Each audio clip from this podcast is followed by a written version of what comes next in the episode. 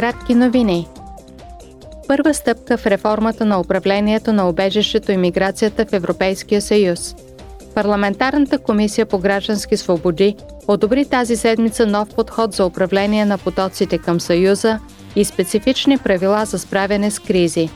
Държавите членки, подложени на натиск от големия брой пристигащи мигранти и лица, търсещи обежище, могат да се възползват от доброволни солидарни дейности от други държави от Европейския съюз под формата на преместване или мерки за изграждане на капацитет.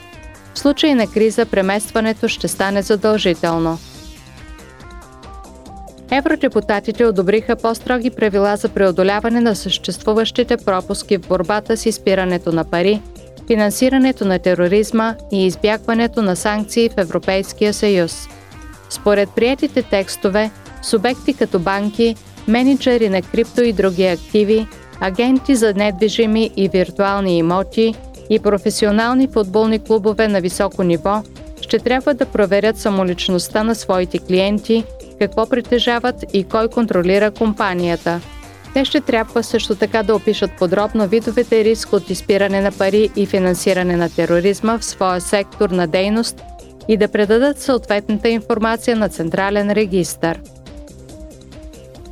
Председателят на Европейския парламент Роберта Мецола е на двудневно посещение в Нидерландия.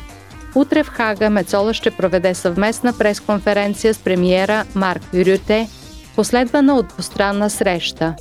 В същия ден тя ще се срещне с Холандския министерски съвет и ще има аудиенция с Негово Величество крал Вилем Александър –